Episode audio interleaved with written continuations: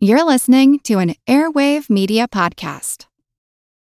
When you need mealtime inspiration, it's worth shopping Kroger, where you'll find over 30,000 mouthwatering choices that excite your inner foodie. And no matter what tasty choice you make, you'll enjoy our everyday low prices, plus extra ways to save, like digital coupons worth over $600 each week. You can also save up to $1 off per gallon at the pump with fuel points. More savings and more inspiring flavors make shopping Kroger worth it every time. Kroger, fresh for everyone. Fuel restrictions apply.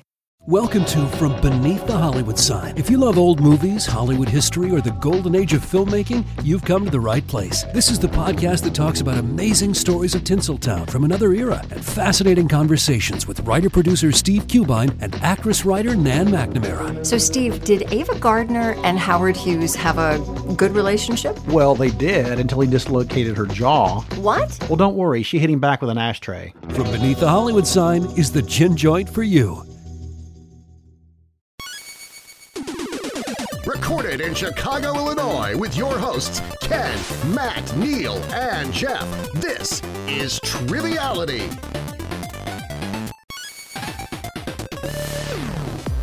Hello and welcome to Triviality, the game where a lack of seriousness meets a little bit of knowledge. My name is Neal. I'm here with Jeff and Ken. How are you both? Good morning. Morning.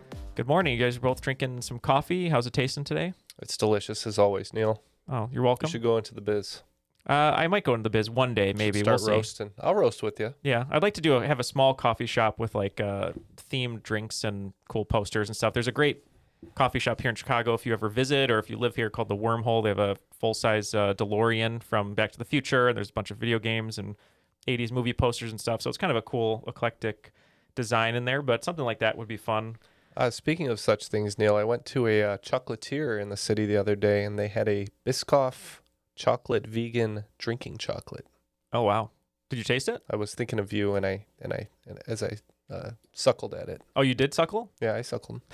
How was it? It was delicious. Was it? That sounds really good. Uh, where, where's that at? Um, Armitage and uh, uh, Humboldt Street. About Okay. Yeah, Ken is a huge fan of drinking chocolate. If you don't know. Yeah. Yeah, I'll have to try that though. That sounds really good. Anytime you throw Biscoff into something, Jeff, are you a, a suckler of drinking chocolate? Um, no, no, not not you don't quite. suckle. No, I, I've been enjoying uh, you know seasonal beverages, but uh, not not the chocolate variety. It was Um, the sweetest thing I ever drank. I'm pretty sure. So Was you would love it. Okay. It was too sweet for me. But Too sweet? Delicious. It, it makes me think we're in a Seinfeld episode. Did you suckle? Yeah. He suckled. Yeah. Um, You know, it's weird. I see this like coffee shop you run as an opportunity for you to like help budding screenwriters, like everybody who shows up at your coffee shop and you like give notes on, like has these like screenplays that just hit hit it big. that'd be tr- yeah. And just take a little you can percentage. make a little Like a- TV show yourself. I'm seeing it like a like, a, like a anthology. film. Yeah, yeah, that's true. Yeah, because there always is screenwriters in the in the cafe who just get one coffee and sit there all day and just go to the bathroom ten times and stuff. Um, well, they should have their bladders looked at. But anyways, Yes. So speaking of coffee shops, uh, uh, Matt is not here today. He's actually at the coffee conglomerate. Uh, no reason to make up something funny because he's he's working, which is kind of funny. So he's at the I coffee guess it's not funny. He wasn't supposed to be working. He wasn't supposed to be was- working, he so- intended to be here, but it didn't work out. He did. Uh, so best wishes to to Matt. But uh, we have some Salutations. salutations. um, may God have mercy on your soul. So we have some special guests here today, and as we've been saying, um, our last ten episodes uh, on our road to 300, we've been uh, wanting to celebrate all the patrons that have helped us get to where we are now, uh, and uh, we're going to start that today. Uh, by introducing uh, one of our longest tenured patrons, uh, actually our fifth patron of all time. No Uh, way, that's crazy. Yeah, fifth patron started October 10th, 2017, an Oakland 5 supporter from Louisville, Kentucky. Uh, you know her, you love her. Asha Ouseph. How are you, Asha? Hey, I'm good. How are you guys doing today? Welcome back. Yes, you, welcome Thank back. you. Can you please remind uh, the lovely people at home or in their cars uh, all about you? Well, my name is Asha. I'm from Louisville. Um, I'm a fourth grade teacher, and I don't know. I don't have anything exciting to say today. Trivia fanatic. Trivia And, fanatic. and a pa- patron classic. And Yes. apparently, I was one of the top ten patrons. So That's true. Yeah, Top you were five even. you were the top. Yeah, the fifth patron of all of, of our whole existence. So thank you Who so much for for helping us uh, get to where we are today. We really appreciate it. And I hope it's a good sign that you're still with us. Yes. um, that we haven't driven you away. So Yeah. That's true. Uh, well, yeah, thank you so much. And then um, to sort of uh, juxtapose Asha being here, we wanted to highlight one of our newest patrons uh, and thank them for for joining the fray. Um, they're actually a friend of, of, of the show, Dave Brown, uh, high school friends, which is awesome. So thank you, Dave, for introducing um, our special guest host today. But uh, they're coming to us from Robbinsdale, Minnesota. They're an Oakland 5 supporter, just joined October 2022. Bill Boegeman. How are you, Bill? Good. Thanks for having me on. Super excited to be here. And uh, yeah, Asha, you joined on my birthday. We were talking birthdays before the show. October 10th, 2017. That would have been number 31 for me. So Oh, I thought it was his, the day he was born. And happy birthday to you. advanced. Happy birthday to you. Yeah, well. happy belated birthday. yeah, thanks. Yeah. happy Well, bel- well, we should say we're recording this late Much October. closer to the yeah, this is basically a day from Halloween. And uh, Asha, when this comes out, your birthday will be December 30th. Is that right? Yes, December So it is- 30th. It's really like kind of a birthday so we're, episode. So we're creeping up on New Year's, though, right? We are creeping up on New Year's, which is my birthday. So it's a big, big birthday e- e- episode today, apparently. All right. Well, we're excited to get going. Uh, Bill, can you tell us a little bit about yourself first? Uh, yeah, like you guys said, I live up in Robbinsdale, Minnesota, basically Minneapolis. I, like Asha, am a teacher. I'm a high school social studies teacher up here in the Twin Cities Metro. And I also do professional wrestling. So I- Yes. I, I don't make quite as much money doing that as I, as I do the the main gig, but I, uh, you know, I, I put a lot of hours into that. So I definitely, and, and I do get paid some money That's awesome. to do it. So I do consider myself a professional. Yeah, if you get paid to do something, you're a professional, which Yeah. technically makes us Yeah, professional, podcasters. podcasters. Hey. That's so cool. We'll have to come. Uh, we'll have to come see you at, at some point, maybe, and uh, see a match or two or something. Yeah, I'm trying to get down there in the Chicago area, so maybe this will help me out. That would be great. I All would right. go to that. That'd be fun. Yeah, oh yeah. Uh, well, as I said, uh, New Year's is creeping up on us at uh, time of airing. So uh, just like we uh, anticipate that moment Mhm. where the New Year rolls over, we're going to be the Charles Bronson classic film, 10 to Midnight. Sounds good to me. Yep. How about you guys? Uh, inspired by the uh, upcoming new year, we chose to drop the ball. So Okay. So you'll be drop the ball or dropping the ball? dropping the ball. Dropping let's, the ball. let's hope that your team does, and me and Neal can clutch a victory in our sweaty, sweaty palms. Just like the the firearm used by Chuck Bronson to uh, eliminate the the villain in Ten to Midnight. Yeah. Spoiler alert. Spoiler alert. yeah. That's not a very good movie. No. Um, anyways, we have a special rules read as well. Yeah, uh, so we have a, a special rules read uh, from our friend uh, Mayhem, uh, one of our patrons, and uh, she put together a, uh rules read in Tagalog, which is really cool. So something something new. We have the Dutch reading, um, and we're inviting anyone who who might want to do a rules read in their own you know native language. That's really really cool. We want to spread the spread the love as much as we can. So thank you to Mayhem for this rule read, and it is in Tagalog. Enjoy. Yung patakaran ng laro ay simple. May dalawang round na may tig sampung tanong. Sa gitna, mayroong special swing round na isinulat ng host. Sa huling round, ang mga koponan ay tumataya ng 0 hanggang 30 puntos sa bawat isa sa mga huling tanong. Sa dulo, malalaman natin sino ang cream of the crop. The cream of the crop. Nobody does it better. So I think we know the rules. I think we know the rules. We know the rules, but if you guys don't know the rules at home and that was a little challenging, Mm-hmm. maybe check it out in a, in a different episode. Yeah, but it's just going to be questions, and we're going to answer them. Yeah, There you'll you go. figure it out. Yeah. I think the only thing that matters is at the end of this game, someone will be the cream of the crop. Yeah, that we that part we heard. That part we did hear. Uh, but our cream of the crop today is going to be Bill, uh, and you're uh, in uh, the center of the ring. So take it away. We're ready to play. Let's uh, suplex that mofo. Oh, those these, and I I will have some uh, wrestling related stuff coming up in a later round. I, I took the uh, I took the approach of write what you know. So my game here is as self absorbed as it can possibly be. Awesome. And yeah, round one is going to be social studies. Like I mentioned, I'm a social studies teacher up here at actually Forest Lake High School in the Twin Cities Metro. And so all round one questions will be connected to a course that is taught at my high school in the social studies department. All right, question one will be under the category citizenship and government. Shout out to Mr. Maloney, who does just a fantastic job teaching that at my high school. And the question is this Most U.S. citizens obtain their citizenship at birth by either being born inside the United States or being born to parents that are citizens. But for non citizens who want to obtain citizenship, there is a way to acquire it. What is the earthy name of that multi step process. Okay, Asha, what uh, comes to mind? Um, naturalization That was what I was thinking. is the only thing I can think of. I don't know what that, if that's really earthy, but I guess natural. Natural? Maybe, yeah. Uh, Um, that's the direction I was headed. I think we should lock that in. Let's lock it in. Yeah, we said the same thing. Naturalization. Or as we call Sounds it here in the studio, O naturalization as we record. Earth, earthy as the flavor of this coffee. Hmm. Points to both teams. The answer is indeed naturalization. Nice. Very yeah, thank you, Mr. term. Maloney. Yeah, Mr. Maloney. Great dude. All right, question two.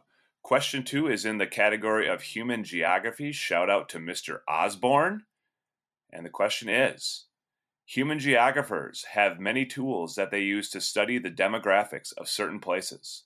One of these tools organizes people into a graphical illustration based on age and sex, and usually takes a particular shape, although some countries like Japan are increasingly producing inverted ones. What is the alliterative name of this demographic tool? So Neal, I kind of know what he's getting at here, but I don't know how to articulate this into an answer, especially an alliterative answer. I honestly have no idea, but when I think of things that are inverted, I think of triangles. So the only thing I can come up with is a people pyramid. So hopefully you have something better than that. um, yeah, I know, I know what he's talking about. Um, I mean, you want to go like population pyramid or something? it's yeah, that alliterative. works I- for me. Okay, we're gonna go population pyramid. Yeah, that's as good as answer as any. We don't really have one, but I think what he's talking about is the uh, how Japan is an aging country as opposed to like a country that's has more young population. But I don't know how to articulate that, so no answer. Johnson. Points to one team. The answer is population pyramid. Nice. And Ken, you're right on. Um, because Japan has an aging population, the wider part of their population pyramid is actually at the top, so it forms kind of like an inverted period pyramid. Uh, most developing countries have the more traditional triangle shape, which which is what gives it its name. Question three category is world history. Shout out to Mr. Elliott, who is also our union rep. And the question is Watchers of John Green's Crash Course World History will know that this nomadic civilization, which during the 13th and 14th centuries established the largest contiguous land empire in world history, is the so called exception to every one of history's rules. What is this civilization? Asha, we can lock in if you trust me on this. I trust you. This is the in Jeff's wheelhouse. Yeah, he loves Crash Course. I love Crash Course. Um, So much so that, like the David Cronenberg film, he crashes cars while watching Crash Course. and kind of gets off. Kind of gets off to it. um, I don't know what would the There's civilization no kink be. shaming around here. no, not the at all. uh, Macedonians. I don't think they were mo- nomadic, but I I don't have a great. what about the the? Uh, I'm thinking of a name of. Um, I don't know. I don't know either. Want to say the Macedonians? Sure. All right, Asha. So we're gonna go with the uh, only civ- uh, civilization or um, group that successfully invaded uh, what is currently mainland Russia in winter, and we're gonna go the Mongols. Points to one team. The answer is wait for it, the Mongols.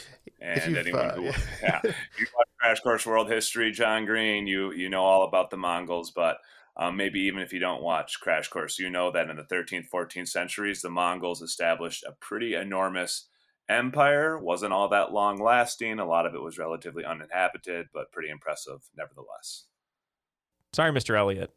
We'll make up that work after class. Uh, Mr. Mr. Elliott is not going to be happy with you guys. It's pretty hard to forget if you've seen the Crash Course because they play like a cheesy movie clip, and it's just like da da like yeah, one of those shoddy '70s things.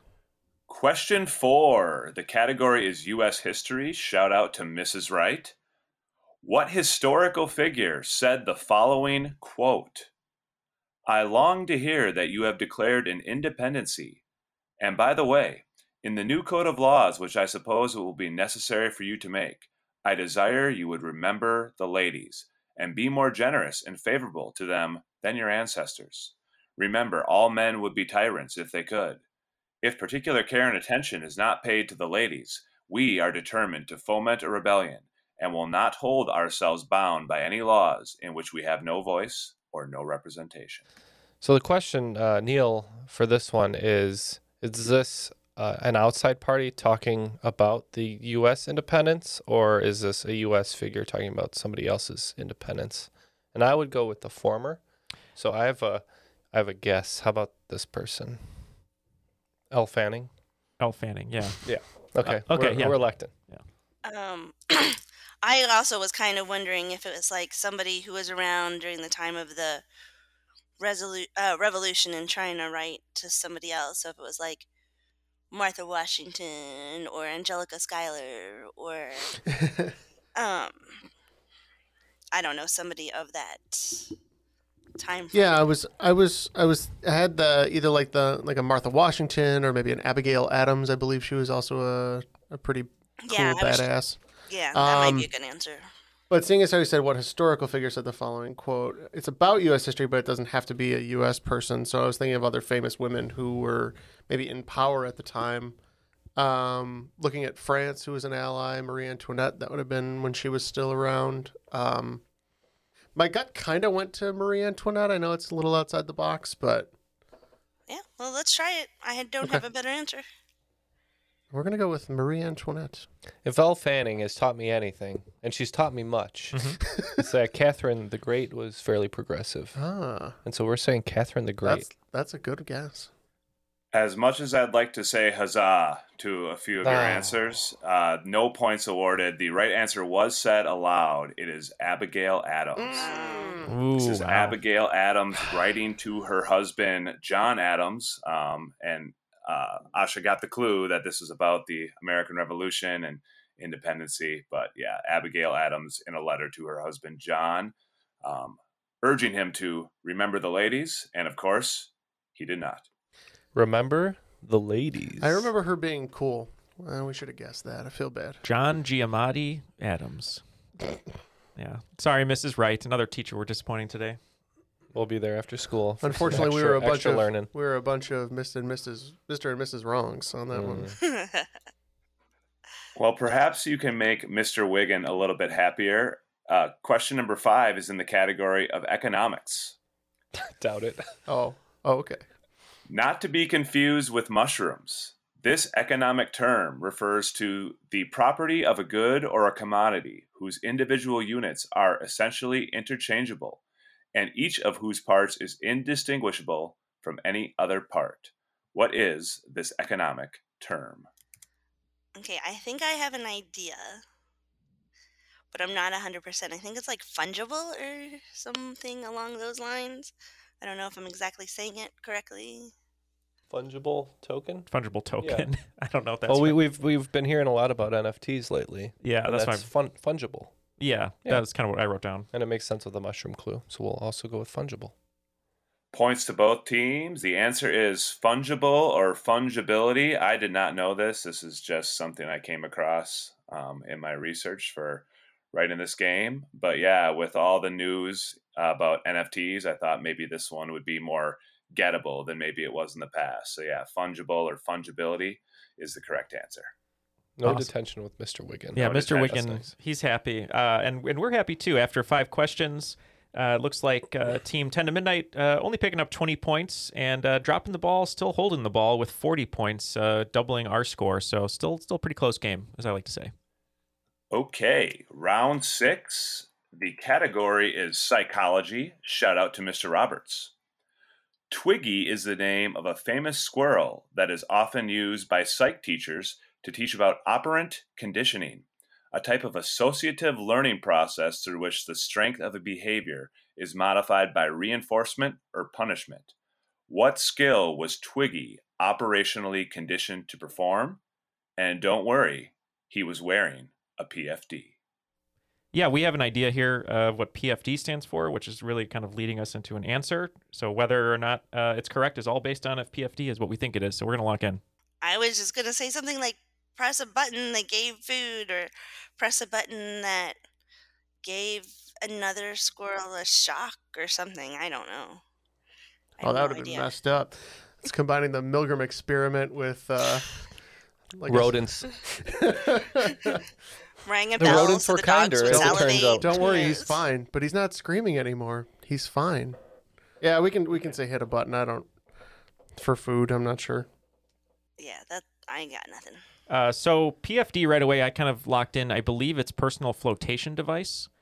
Um, and initially we were thinking swimming, but we do know that there was always like a meme going around of a squirrel water skiing, and so we said maybe it was. To, if we need to be more specific, we're going to say water skiing. Points to one team. Twiggy was a water skiing squirrel. Yeah. Are you kidding I- me? That meme. I, I remember this from uh, when I was a kid. They used to have those uh, Sports Illustrated for kids, and they had the little cardboard cards inserts in there that you could kind of tear out. There was a Twiggy on one of those, and apparently they're still teaching about them in, in the psych class down the hall from me. So, and That's so Twiggy, there's more than one Twiggy, so there's a lot of Twiggies. But yeah, that's water skiing squirrel is the answer. Question seven is in the category of anthropology. Shout out to Mrs. Booman. Lucy, a fossilized Australopithecus afarensis unearthed in Ethiopia in 1974, is one of the most famous and important human ancestors ever discovered, providing further evidence to the belief that bipedalism preceded brain size in human evolution. What was the inspiration for Lucy's name? I think we're locked in. on this Ken. Ken quickly locked in Scarlett Johansson movie, so I think we're pretty solid over here. Scarlett Johansson's best movie. I saw that in the theaters. I was so disappointed when I left, but yes, Her? we're locked in. No, Lucy. I'm I just was kidding. Doing a her joke. Anyways, I would say her. I like Jojo Rabbit. Um, Oh, yeah, her good one, performance in that. Yeah, but There's we're a lot of good ones. She has a lot of good ones. We're locked in over here. Okay, so literally the only Lucy I can think of right now is the one from peanuts. Peanuts. Yep. There we go. Okay, we're on the same wavelength.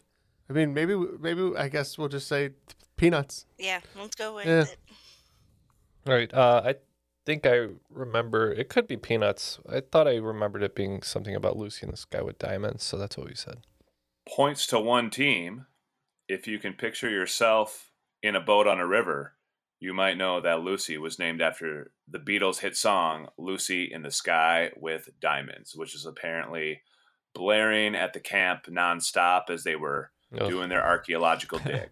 So, I was like, how did that come about? It, but that makes sense. So just inspired by the, whoever had the uh, the aux cord. On their iPod in 1974. Oh, is it? Oh, in 1974. Yeah. So someone brought a vinyl. Yeah. Wow. So they they really were committed. They had to bring a vinyl to the campsite. So They had yeah. the Beatles there playing it on a loop. that. So that that was the only way they it was got back. nearly Eleanor Rigby. They thought the roof was their last concert, but they're like, no, we're gonna go play an archaeological dig. Hey, you! I want to find some bones here, all right? Yeah. all right. Question eight. Category is international relations. Shout out to Mr. Cole.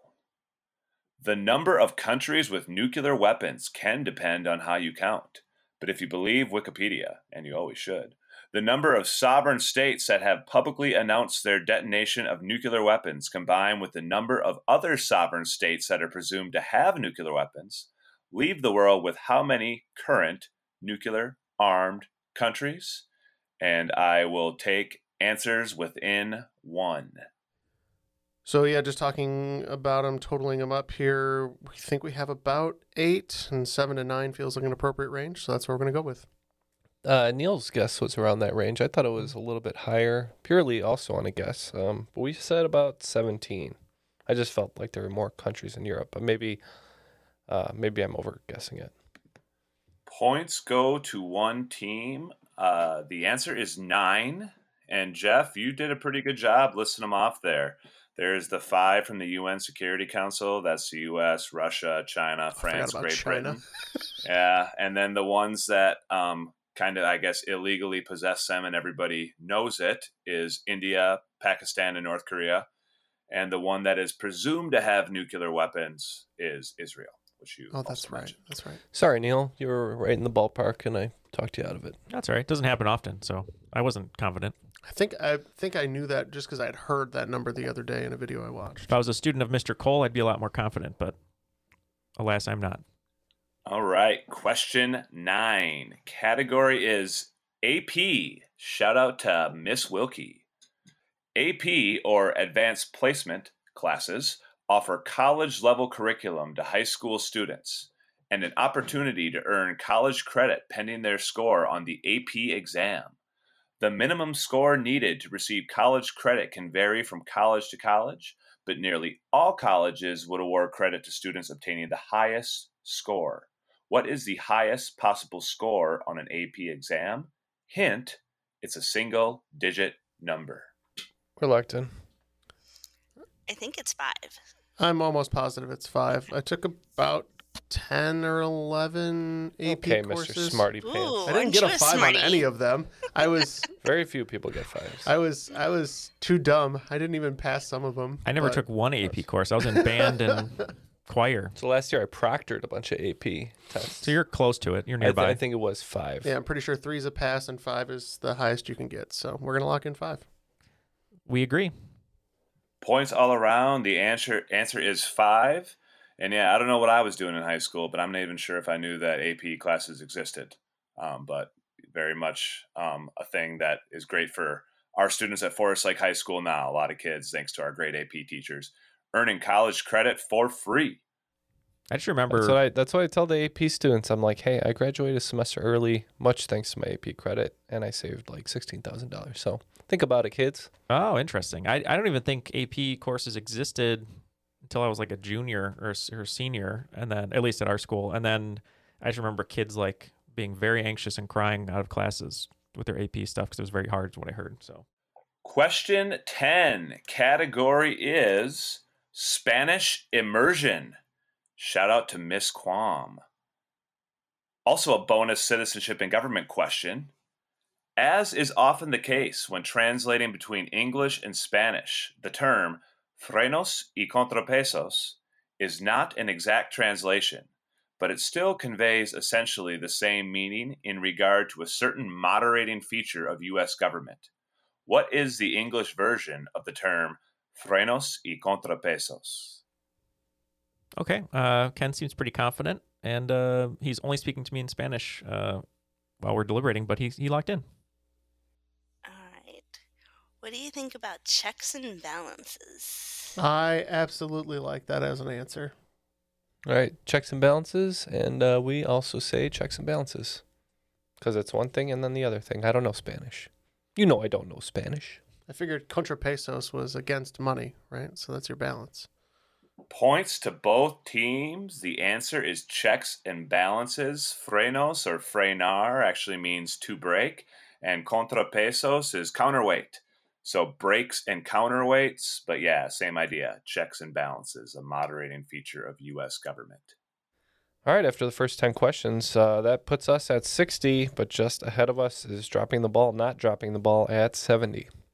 And speaking of uh, some high scores, uh, we're getting really, really higher with our uh, Patreon involvement. We're almost at 500. We're about 13 away uh, from 500 as of recording.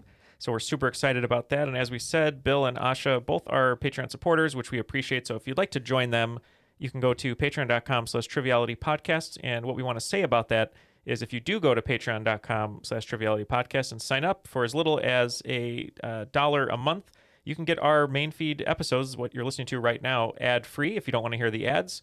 Uh, we have a lot of new ads coming. We're going to be trying some new products in the new year. We're excited to um, sample all those products and and uh, you know handpick some of the things that we're going to be talking about. But uh, some of the ads are auto inserted, so if you don't want to hear that stuff uh, or you don't want to click the skip button, you can go to uh, your Patreon account and get it uh, ad free. Jeff usually puts it up uh, a day before too, so you also get it early. So Yeah, thank you so much. Um, we've seen such great growth since um, we announced that we were trying to take some of our efforts full time.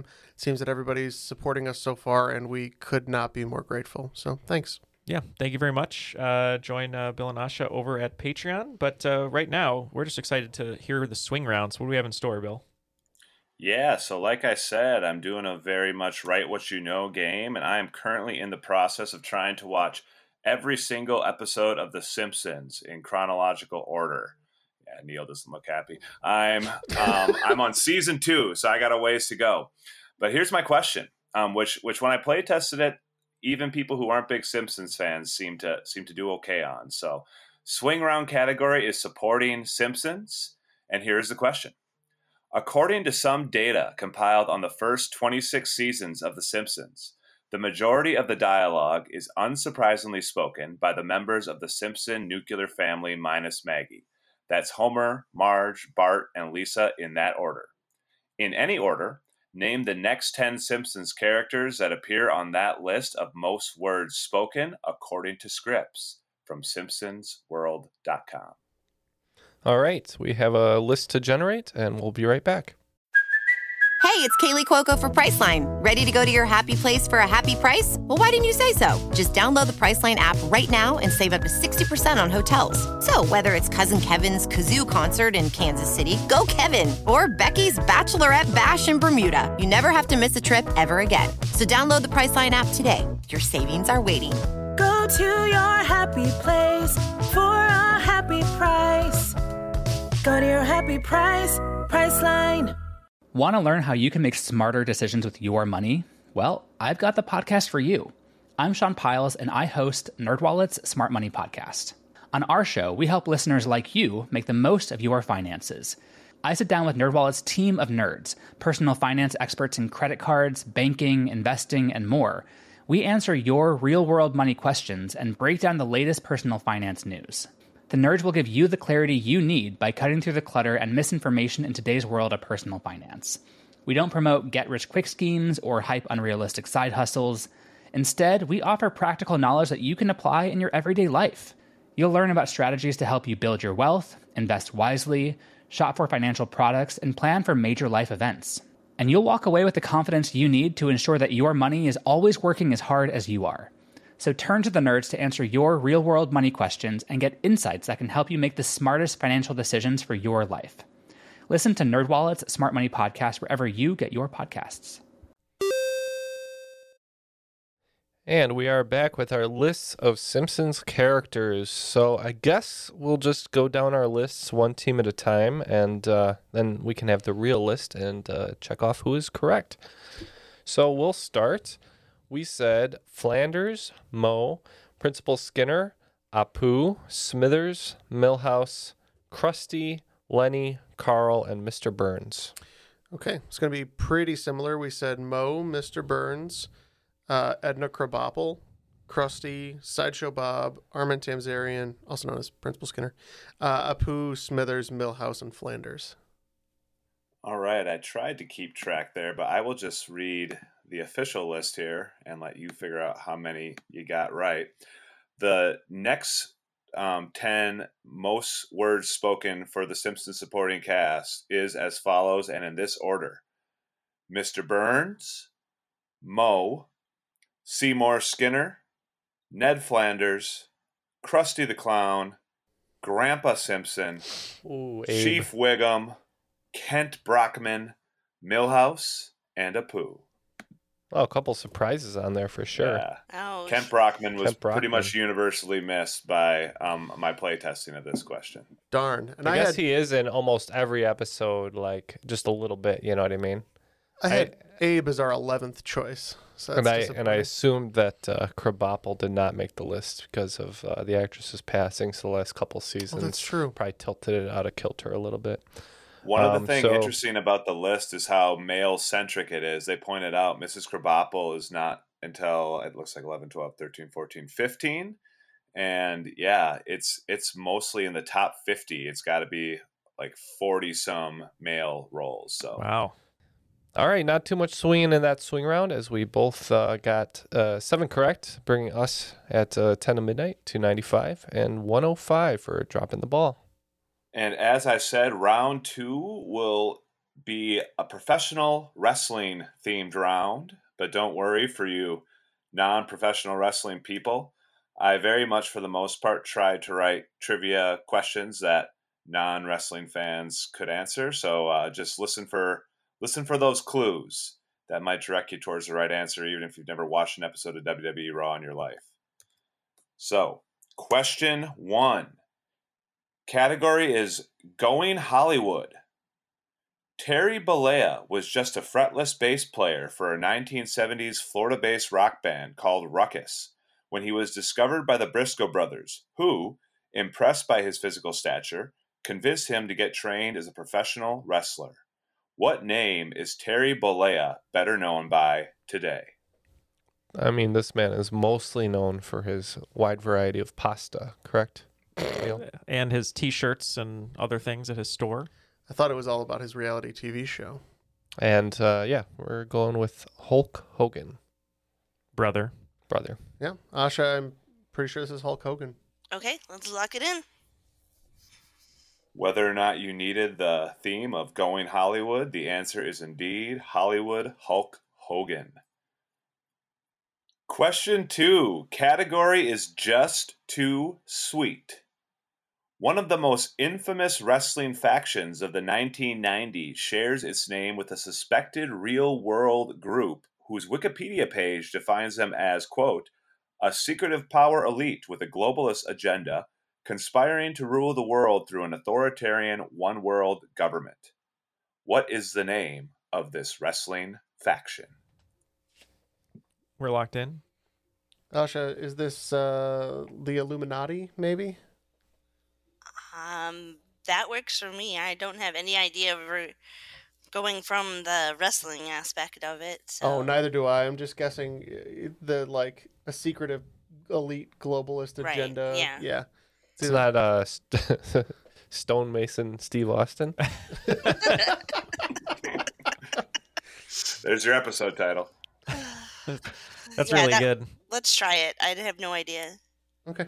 We're gonna guess the Illuminati. Give me a hell yeah. Hell yeah. That's the whole cult. Uh, yeah, this one. Uh, I don't think this. Well, well, not a, let's not get the stonemasons after us, Neal. Yeah, that's true. We don't want the stonemasons You mean the after us. Freemasons? or the Freemasons, whoever, yeah, whoever meets in dark corners and hood hoods and and talks about architecture, whatever they do, I don't know. But uh, yeah, Bill and I did the Too Sweet symbol, uh, which if you've ever seen it before, it's your uh, middle and ring finger on your thumb, and it kind of looks like a wolf, and then they they kiss the the mouse there. But uh, we said it was NWO. One team will be receiving points. The answer is indeed the NWO, World who Order. is just too sweet. Sting was in it for a while, right? Wolfpack. He was in it for quite a while. Wolfpack, yeah. Sting, Yeah. Sting was in it for quite a while. He was in it for longer than you'd expect him to be. Honestly, he's still he's still doing it too. I mean, you thought he was injured from the Seth Rollins, uh, you know, power bomb into the corner, but he's he's still doing it. I'm so glad the Sting is back. And then Jeff over here, Big Daddy Diesel, shaking his head. Question three category is beyond the WWE universe. Dwayne The Rock Johnson is the highest grossing former wrestler in Hollywood, and it's not close. However, despite his impressive box office performances, The Rock does not rank first among former wrestlers when it comes to the highest grossing film that he has appeared in. That distinction belongs to a wrestler who, despite mostly supporting roles, has made his fair share of money in Hollywood as well. Who is this former wrestler turned actor? Okay, we're locked in. Uh, we're pretty confident we have the right uh, guy. Um, I wonder if it's the guy from Guardians of the Galaxy. Dave Batista. Yeah, him. Ooh. Yeah, because that uh, that cab movie with uh, Kumail Nanjiani made a ton of money. I, that's not a bad idea. He plays mostly supporting characters. The only other one I could think of was John Cena. Um, No, he, he. Those were the only two on my list. But I I like- figured I- I haven't seen John Cena in anything though. no. Oh, I see him. I, I love John Cena. he's a lot. I haven't seen him in anything. Oh well, you Can't haven't. Yeah, no one has. Asha got it. um, I kind of like. I wasn't thinking Dave Batista, but now I kind of like it. So let's go Dave Batista. Okay. Yeah, we said Bautista because he was in Endgame. Yeah, right. He was in the Avengers movies. Yeah, right. So definitely. The category was beyond the WWE universe. So, yes, Marvel Universe, the answer was Dave Batista. Both teams receiving points. It He was wasn't the Kumail Nanjiani. Drax the Destroyer? What? what Yeah, that's Drax. it. Like yeah, Drax? Drax. I think. Yeah, DRAX, Drax. Yeah, right? and another wrestling um, connection there. CM Punk, uh, Phil Wrote- Brooks. He wrote a comic the book of it. Yeah. Question four. Category is the Ugandan Giant. James Harris was born in 1950 in Senatobia, Mississippi, and like many other professional wrestlers, did not wrestle under his own name. Coincidentally, The one word ring name that Harris did use is identical in spelling to the first name of another famous person with the surname Harris. What was James Harris's ring name? This is a tough one because I'm trying to think of the era. Ken, like if born in 1950, they probably were in prominence in their between 30s and 40s, which would be 80s, 80s early 90s. 90s. All right. Well, we just uh, can't quite figure this one out, right, Neal? Well, yeah, we can't figure it out. I, I think it's it's in there somewhere, but uh, we're we're gonna probably lock in with a completely different wrestler that has a single name, kind of. But yeah, First thoughts, Asha? I literally can't think of anything. Like I don't can't even think of another person named Harris. We have a pretty famous one who's the VP of the United States right now, and I oh, thought that's probably what it is. that would be kind of interesting if his Yes, no, ring that's name exactly what it is. Kamala. Yes. So that's what we're gonna go with. I, I should have gone that way. That Kamala had the the white face paint and the star and the moon on their their body and and paint. Yeah, as soon my as you said that, I remember hearing that. That's my bad. I had that figure. Um, yeah, we just locked in with Khali, which is completely wrong. It's not definitely not the great Khali, but yeah, Points to one team. Neal, you were thinking of Papa Shango. Papa Shango. Thank you. Yeah. Yeah, that's who I was for Halloween last year. But the answer is indeed Kamala. Yeah, who happens to have the same last name as Kamala Harris.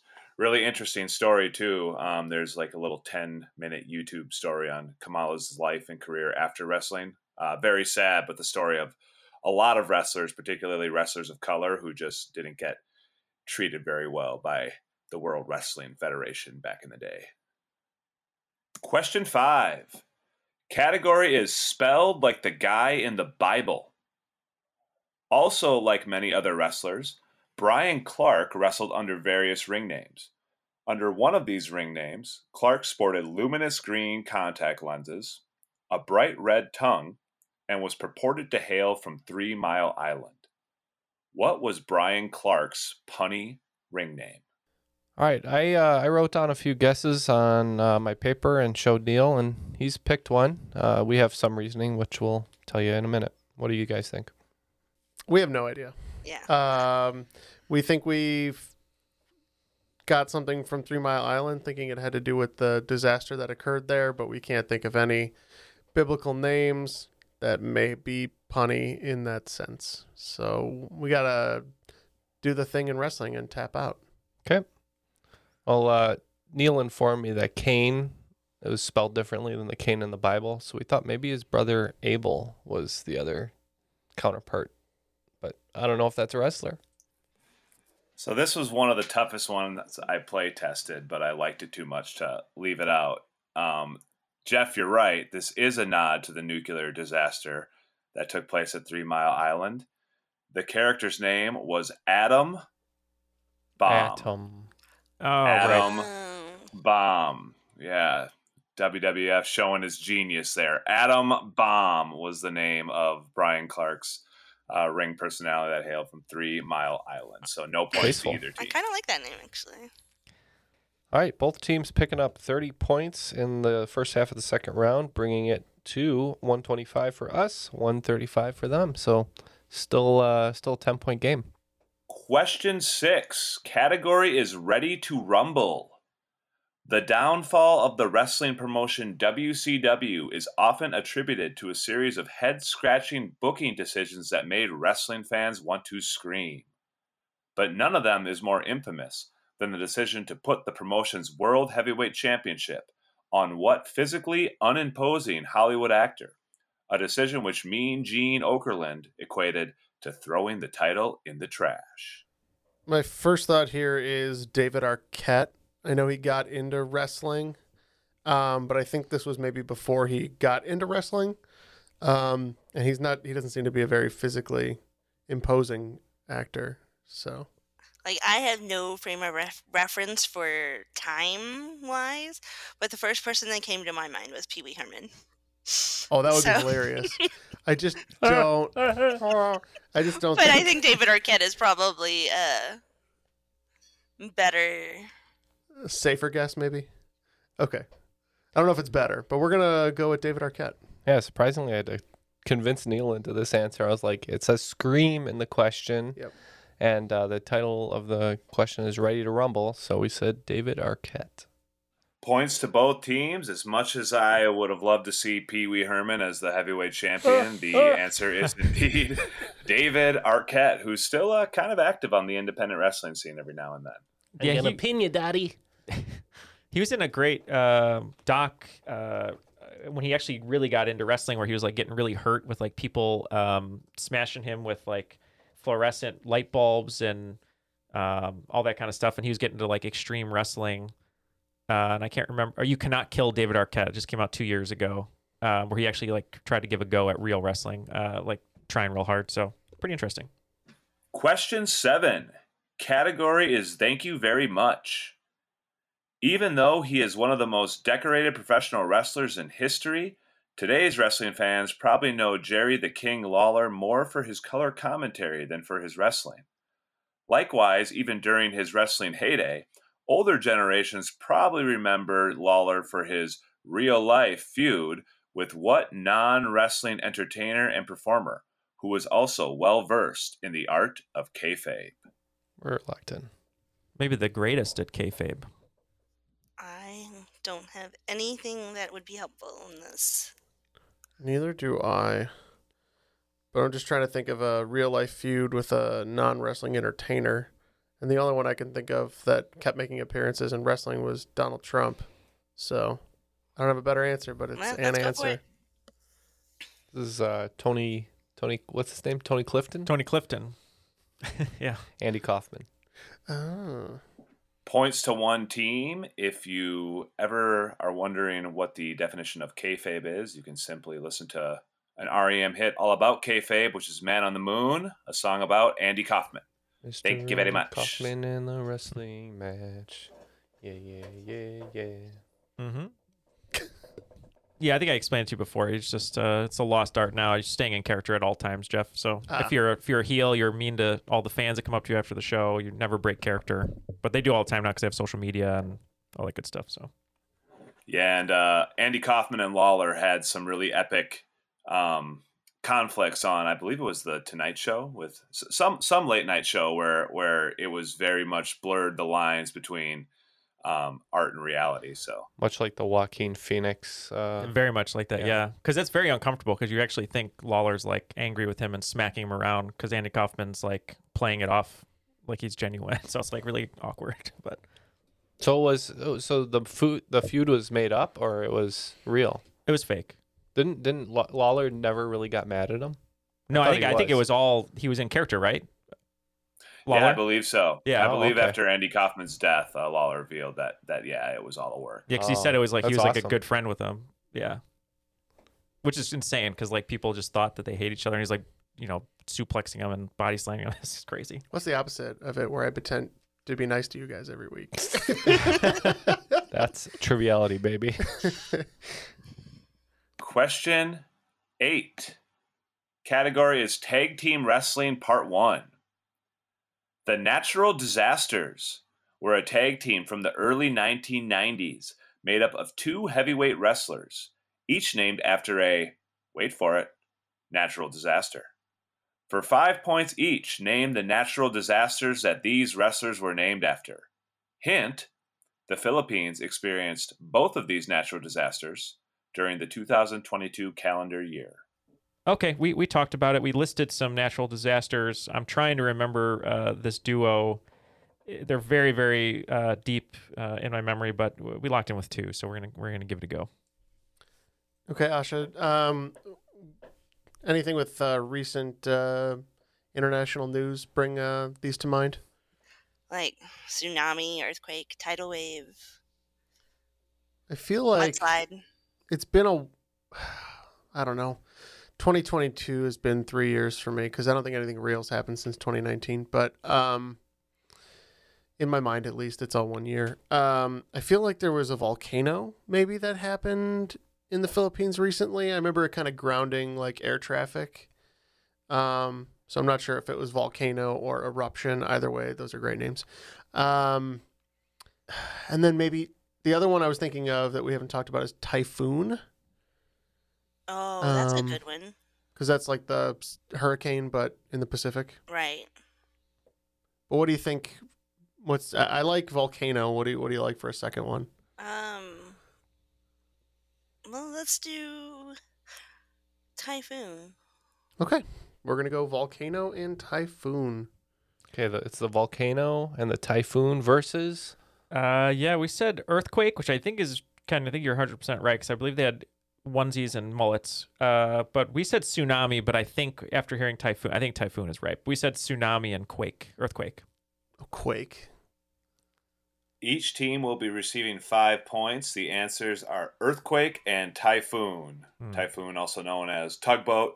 And yeah, these were a couple big dudes. They had mullets, right?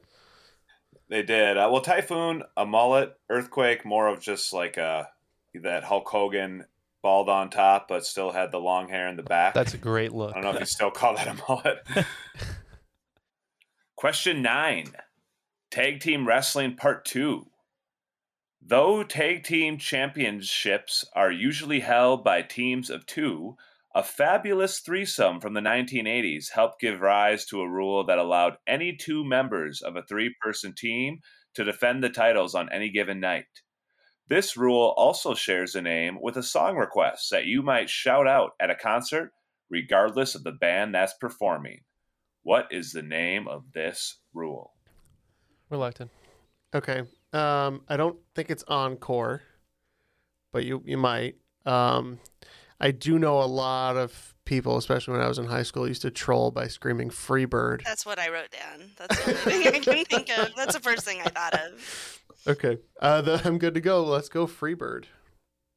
Yeah, we also said free bird, though we'd like to know why if you know that is the name of the rule. Named after the fabulous Freebirds, a great threesome from the 1980s. The answer is indeed Freebird. Points to both teams. Recently employed by teams like the New Day. Mm-hmm. I was gonna say New Day, yeah. And finally, question 10. Category is WrestleMania. For years, WrestleMania 3 was the highest attended WrestleMania of all time, when over 93,000 fans witnessed Hulk Hogan body slam Andre the Giant at the Pontiac Silverdome in Detroit.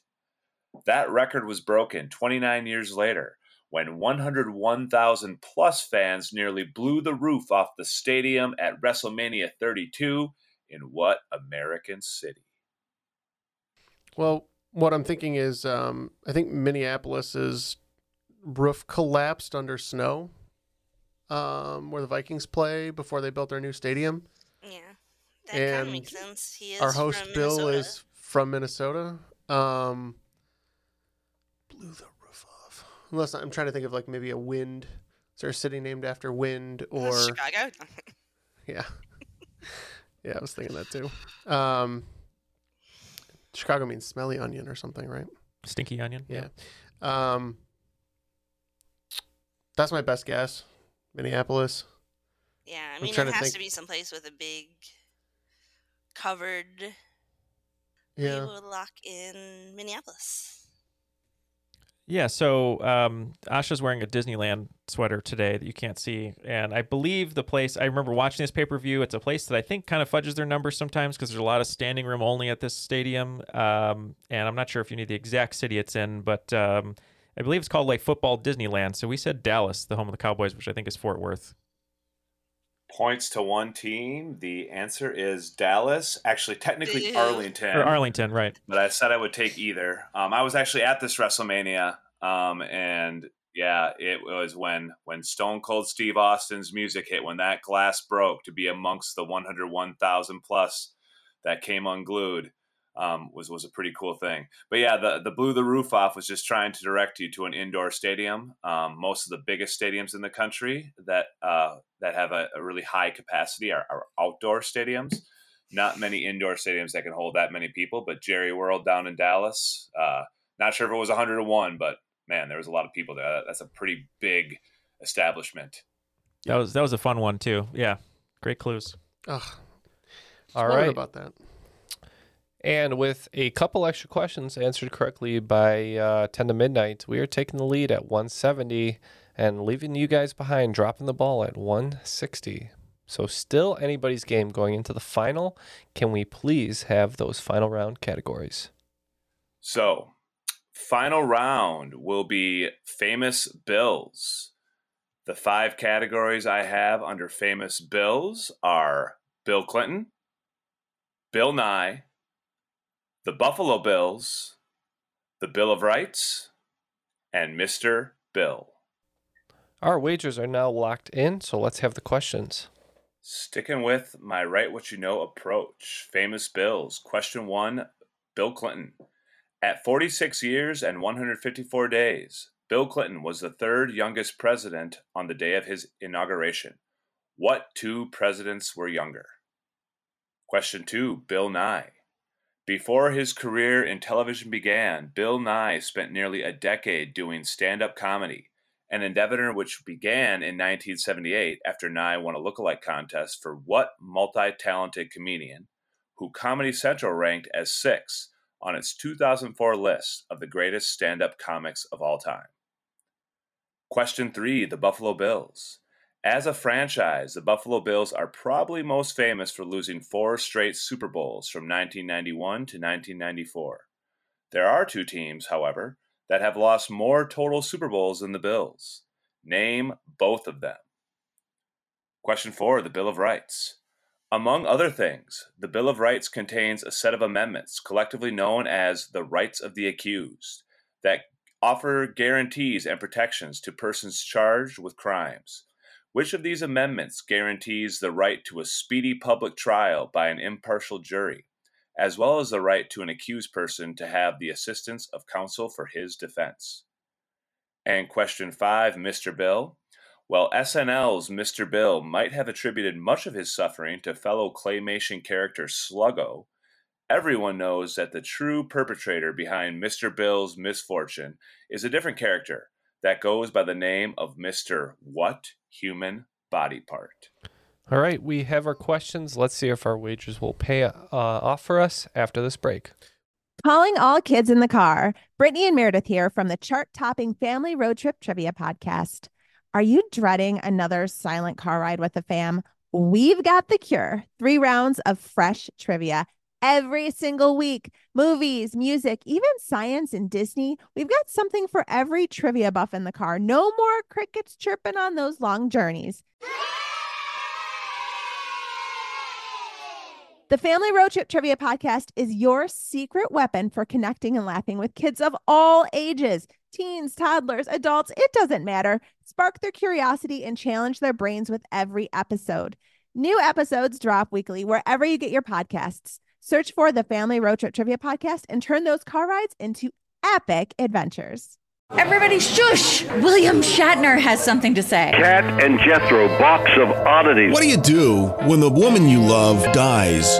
Well, of course, you dig her up and you live with her. Aww. The show examines weird things. There are plenty of old photographs from this time period of children out in the streets playing in and among the dead horse carcasses. Oh, I miss those days. Things used to be so much simpler. Kat and Jethro. Then there's the urine wheel, which sounds like a really bad game show. Thing done weird things.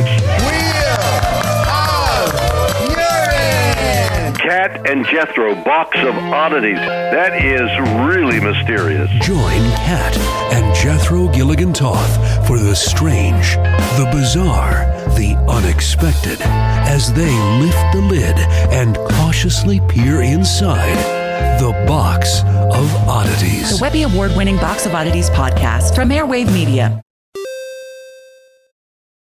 All right, and we are back with our answers, and uh, we'll see who's the cream of the crop today.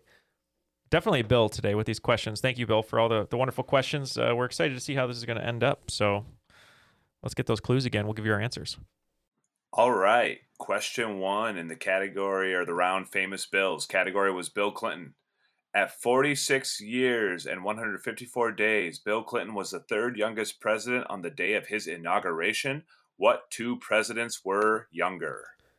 So I believe uh, you guys wagered 30s all the way down, correct? Absolutely. We went all in. All right, we ours were kind of all over the place. So for this first one, we, we wagered 20. We said JFK and Obama.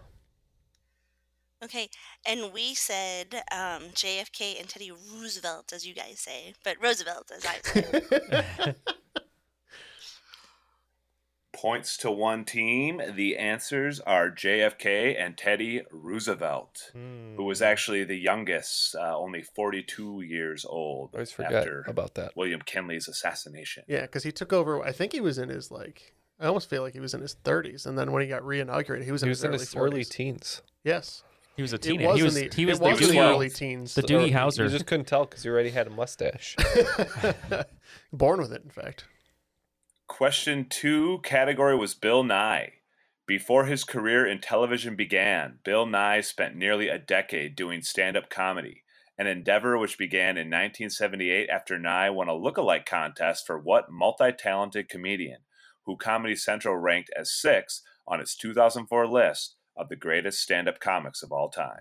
Just heard multi talented, which makes me worried about our answer for this. We Mhm. wagered 30 and uh, we put Woody Allen. We also wagered 30 and we put Steve Martin. Points to one team. Multi talented was the key word, and the answer is Steve Martin, the banjo playing Steve Martin.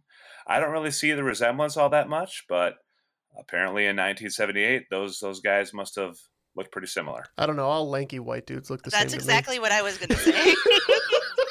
I was going to go with skinny white Steve guy, but Martin's sure. not that lanky though. Before the before the nineties, I feel like crazy guys. before the nineties, you could pretty much look like anyone you wanted because there's no internet, so you could just you know she had a good good nose person, Good hairstyle. Set. good That's all hairstyle. it takes. Well, to your point, Ken, when I started looking up researching Bill Nye, I was my intention was to do some kind of a science question, but when I read that, I just said this has to be the question. This is too So strange it's and funny. so it's sabotage is what it yes, is. it's it's Yeah. sabotage. Okay. Listen, all y'all. Question three: The Buffalo Bills, the Buffalo Mees. As a franchise, the Buffalo Bills are probably most famous for losing four straight Super Bowls from 1991 to 1994. There are two teams, however, that have lost more total Super Bowls than the Bills. Name both of them. For 15 points, we said the Patriots and The Broncos. We also said the Patriots and the Broncos. No one took the Vikings bait. Points to both teams. The answers are the Patriots and the Broncos, both of whom have won multiple Super Bowls, but have also lost multiple Super Bowls, five to be exact. it's a side effect of being good. Bill, don't worry about it. We know that the Vikings like to blow it in the NFC Championship game. I'm, I'm fairly confident the, the Vikings are kicking the Cardinals' butts right now. I can't wait to get out there and check it out once we wrap up. All right, question four category was the Bill of Rights. Among other things, the Bill of Rights contains a set of amendments collectively known as the Rights of the Accused that offer guarantees and protections to persons charged with crimes. Which of these amendments guarantees the right to a speedy and public trial by an impartial jury, as well as the right of an accused person to have the assistance of counsel for his defense? Uh, we wagered zero on this one. Um, we were thinking of a police officer like reading the rights to uh, an arrestee, and we felt like that part comes right before you have the right to remain silent. Uh, we couldn't quite remember if it was before or after. Regardless, we wagered zero. We said the fourth. We wagered 30 and we said the sixth. Points to one team. The answer is numero seis, which is Spanish for number six, is the Hmm. Sixth Amendment. Asha had that cold. Yeah, no hesitation from Asha on that one. And lastly, question five category is Mr. Bill. While SNL's Mr. Bill might have attributed much of his suffering to a fellow claymation character Sluggo, everyone knows that the true perpetrator behind Mr. Bill's misfortune is a different character that goes by the name of Mr. What? Human body part. Uh, we wagered 10 on this one. We said Mr. Hand. We also said Mr. Hand and we wagered 30. Points to both teams. The answer is Mr. Hands, and I will accept the singular version of that answer as well. So, yeah, Mr. Hands.